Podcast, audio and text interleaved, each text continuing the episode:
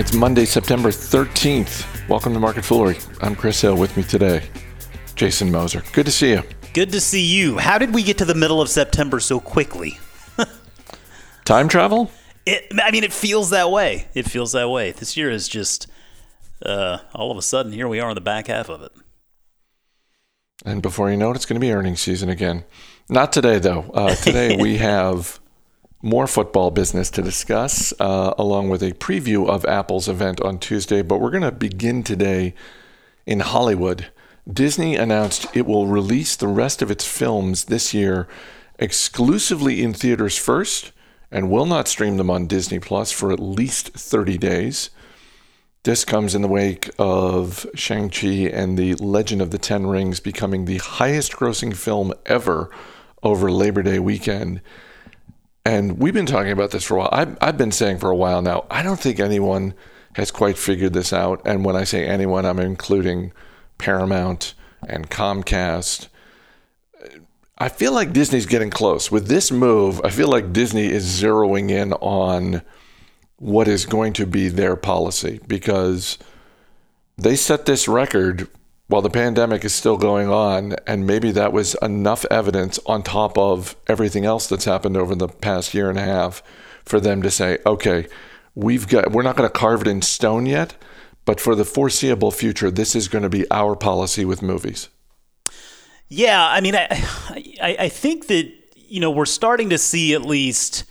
Um, we're starting to see at least some some writing on the wall here, and what I mean by that is is we're seeing signs, and that based on on those movies that you quoted, uh, Free Guy and Shang Chi and and whatnot. We're starting to see signs that there are a lot of folks who are more than ready to, to really start moving forward, and and and a lot of a lot of them have already started doing so. I mean, if you've paid attention the last couple of weeks uh, just to college football and the NFL, I mean, we're seeing football stadiums packed we're seeing concerts happening. We're seeing people excited to get out there and go do stuff.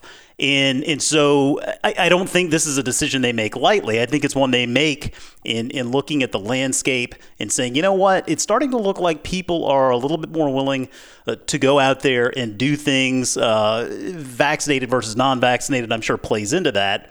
And I think that when you talk about the pandemic, it's difficult just to lump the entire country into one group, right? I think much like real estate, we're at the point right now where COVID ultimately is about location, location, location. I mean, some places are far better than others. And so this, I think, is a smart move. I mean, it, it, you know, when you when you think about the movie theater business, obviously it's been impaired for the past couple of years, but they you know, Disney has a lot of choices. Movie theaters don't, right? Disney was able to fall back on throwing these releases out to streaming and at least monetizing to some degree and getting that content out there movie theaters aren't they don't they don't share that same luxury. And so you know disney is a partner in this value chain. And, and i'm sure that they understand and they, and they they consider the fact that their success certainly impacts the success of other partners in this value chain. And so i don't i don't know that any of us were ever really arguing that that the movie theater experience was was going to disappear. It it may be a shrinking market opportunity but it's still a fairly big market opportunity in the context of the entertainment industry. So to me, this makes a lot of sense. I mean, it, it's not something like you said; it's not etched in stone. Uh, it's a very fluid situation, but they're seeing signs that I, I, think lead them to believe that this is a sensible decision to make for right now. And if they need to pivot again, they obviously have the capability to do that. Um, but but on the whole, I mean, I'm really happy to see this. I mean. I might go to the movie theaters a couple of times a year, um, but uh, you know when I go, I, I enjoy it, and so I, I do look forward uh, to being able to go back and, and catch a, a, movie this fall. And uh, hey, listen, I mean Disney Disney's known for putting some pretty good content out there, so I think this this fall we should have uh, have a few choices. And they do have some big name films coming between now and the end of the year. They've got another Marvel movie with the Eternals. They've got the remake of West Side Story. You mentioned the movie theaters. I mean, those are the stocks that are moving on this news. Yep. AMC up 5%, Cinemark up 8 9%. So they I'm, they have to be hoping that other major studios come out and make similar announcements. But um, um, and you know, and Disney shares up a little bit on a day when the market is slightly down. So, um, you know, as a Disney shareholder, look, the the box office receipts. There's nothing like the box office receipts. yes, it's great to you know get more subscribers to Disney Plus, but uh, there's a reason this entire industry, the economics of it, has been based on box office receipts all this time.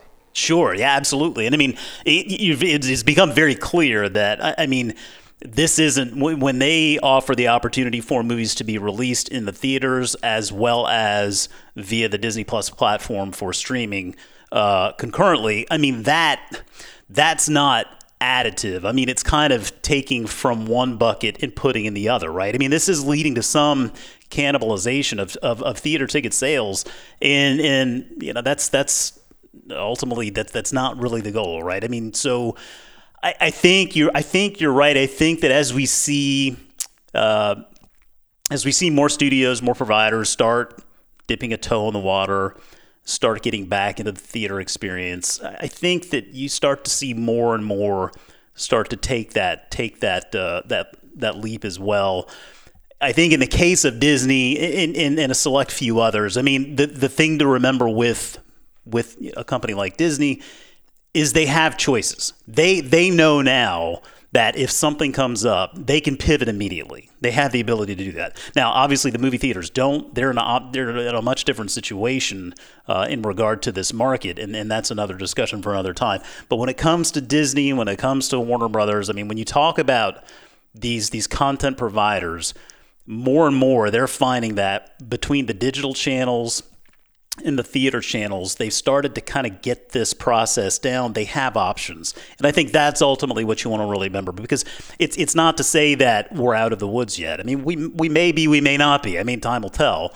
Uh, but but it's very clear that folks are starting to get a little bit antsy. They want to get back out there and do things, and and so having the ability to go ahead and make these make these decisions, knowing that you've kind of got that you've got that card in your in your in your back pocket there where you can rely on the digital digital distribution if you need it. That that I'm sure is a very uh, a very appreciated luxury by companies like Disney for sure. Back in May, Amazon agreed to pay $1 billion a year to become the exclusive home of Thursday night football games. Today, we get reports that Amazon is looking to buy the rights for the NFL's Sunday ticket package which has been on DirecTV for nearly 30 years. Um, if this happened, it would start in the fall of 2023, and reportedly, Amazon is going to pay somewhere in the neighborhood of two to two and a half billion dollars a year for the rights to the Sunday ticket package. And if they do that, uh, one place people can watch the NFL is apparently on the new Amazon branded televisions, which are coming next month. So we'll get to the televisions in a second. But uh, what do you think of this story? Because I, I, I shouldn't be surprised, but I am a little surprised just because Amazon has been pretty methodical in the way that they have entered different markets. And the, you know, what we saw back in the spring with them getting into you know the the exclusive rights for Thursday night football. That was you know they they already had non-exclusive rights. Now they're getting. I, I'm I have to say I'm a little surprised that they are at least the betting favorite right now to land the rights for this. Well, I mean, it turns out there's a lot of value in having basically two core businesses that the world has come to rely on, right? I mean, you've got retail and cloud. I mean, those are two prongs to Amazon's business that ultimately are going to be very, very difficult to to fully disrupt or supplant. I mean, it's obviously retail and cloud very competitive industries, but given Amazon's position in both markets, consumers around the world have really come to rely on them and, and ultimately what that does i mean that gives amazon just this this opportunity to take bigger risks to try new things and, and more importantly they they can they can feel like they can fail without truly jeopardizing the business because they they are are so good at what they do in regard to those two core pieces of the business in retail and cloud.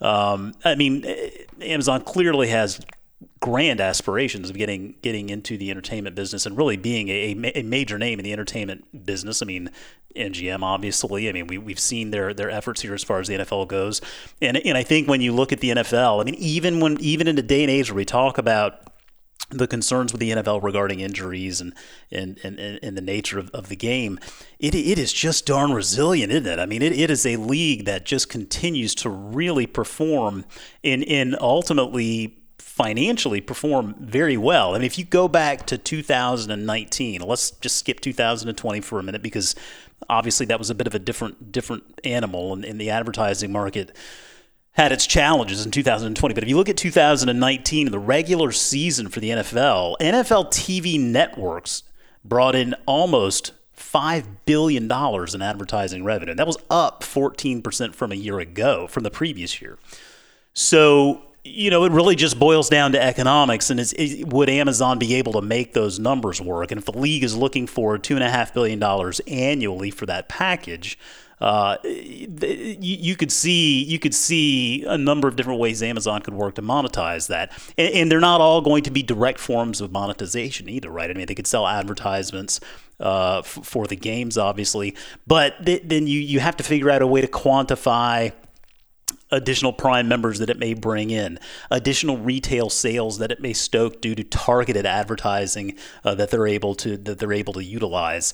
Uh, so I, I, mean, I think all things considered, I mean, it, it's amazing to me when you think about the economics in play here, and then you look at what DirecTV has been doing with this Sunday ticket for I think something like 27 years, and it's just a it's just a constant money loser for DirecTV. I mean, it, it, I, I would love to have NFL Sunday Ticket, but I'm never going to get DirecTV. Now, all of a sudden, Sunday Ticket has become a potential reality for someone like me because we're a Prime member. I've got an Amazon Fire Cube, and and, and we're we're just uh, we're, we're stuck in that Amazon ecosystem. I think for the rest of my days on this earth.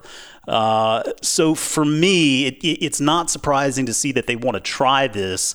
Um, particularly in the context of something that has been such a money loser for DirecTV through the years, Amazon can afford those money losers. DirecTV, they, they don't they don't necessarily have that same luxury. What do you think of the television? Because I, I sort of shook my head when I saw the reports that they were coming out with a TV. Not that I thought it would flop, not that I thought this is going to be like their you know their phone that they tried years ago. Um, but uh, I I understand the move more now. Uh, when I read an article about how you know part of the rationale for Amazon with the television, and these are these are not cheap devices. These are devices that you know these are televisions that are going to cost anywhere from three hundred seventy dollars to eleven hundred dollars. Yeah. Um, but part of the rationale for Amazon makes a lot of sense. It, it's basically we they want this to be as seamless a process as possible for people who are using the Fire Stick, already have an Alexa in their home, um, and there are those points of friction. And it you know it's it's that same ethos that in the earlier days of Amazon had Bezos completely focused on the website of Amazon.com and reducing those points of friction and uh, you know, if that's the reason, then it's a good reason. How do you think they're going to be measuring success on this one? Um, I do, so I don't think that they look at this TV and they think, oh, this is something that can really drive uh, the bottom line on its own. For example, I mean, I think this is it, it's absolutely a a gamble worth taking i think i mean they they are ultimately in simplest terms they're just going more vertical right? We talk about companies that are vertically integrated which essentially means they're controlling that supply chain. They have more control over the production. They have control over their ip it protects the business a little bit more. I mean this essentially at the end of the day is similar to that in that a consumer that buys an amazon television is going to be more locked into that Amazon ecosystem than someone who might just be using the Fire Stick or the Cube. And the reason I say that, I mean, say, so for example, here at our house, we have a, a, television. We have an LG TV on our wall, and we're using the Amazon Fire Cube. Now, there's nothing that stops me from going out tomorrow and buying a Roku device and just switching over to Roku. And I don't do that just because we've been using this Amazon Cube forever and we're just we're Amazon customers and it works and we know how to use it and I get the interface and, and all that. Uh, but it, it doesn't stop me from changing. Now, you get that Amazon television, you're a little bit more locked in and they have a little bit more control over you. And, and that I mean, we, we could we could talk about the puts and takes of that. I mean, certainly uh, it's not all it's not all sunshine and lollipops for the consumer. Uh, you're giving up a little bit there, but you look at companies like the Trade Desk, for example, and you talk about that connected television opportunity. The Trade Desk I mean, another another tremendous recommendation in our foolish universe, a stock, a stock that I've owned for, for a while now as well, uh, and one that I'm very uh, in, encouraged by because of that opportunity in connected television. I mean, connected TV ad spending is is set to surpass 13 billion dollars this year. Um, I mean, it is one of the fastest growing segments in digital advertising, and the goal ultimately, I mean, this this is the forecast is for it to hit 25 billion by 2024, and so Amazon views this and they say, okay, well, how can we how can we own a little bit more of that connected TV opportunity? This is one way to do that. Uh, whether it whether it works for them or not, I think ultimately really does depend on the technology because the technology isn't perfect. I mean, I will say, uh, you know, we we've experienced with that Cube device before, for example, that certain apps uh, don't respond as well to the voice command as others. Now, I imagine over time that gets better. Uh, but but I think this is something that it's it's a reasonable it's a reasonable bet for them to make uh, when you consider the potential benefits. This is not something that's going to be something. It's, it's not something that's going to drive immense profitability for the business. It, it could, in theory, uh, be another loss leader. I mean, Amazon, I think, is just the king of the loss leader, though, right? They've done so well to this point building this business on that loss leader concept. It's it's hard to argue that this would be a move not worth trying because you brought up the phone before. The phone to me seemed like an instant failure before it ever even started. And that's because they're launching into this ecosystem, they're launching into this this market where there's already two primary ecosystems in the Android and the i the I, iOS. Uh, so folks are either using Android phones or, or, Apple phones, and it's just very difficult to disrupt that at that point. There's no reason for someone necessarily to switch to an Amazon phone here. TV, it's it's not the same thing, right? I mean, it, it's it's a little bit of a different it's a little bit of a different device, and so so to me it may, it makes sense to certainly to certainly try. Um, because it, it could absolutely yield some some very helpful uh, results over the course of time, particularly when you consider that connected television advertising uh, spend. If it, if it grows that those if it grows the way it's forecast to, it's it's it's going to be something that could be meaningful over time. I'll just add real quick for anyone looking for more on the business of football. Uh, on the most recent episode of Motley Fool Money, uh, I talked with Andrew Brandt, uh, former NFL executive. Uh, he's from the uh, the law school at, at Villanova.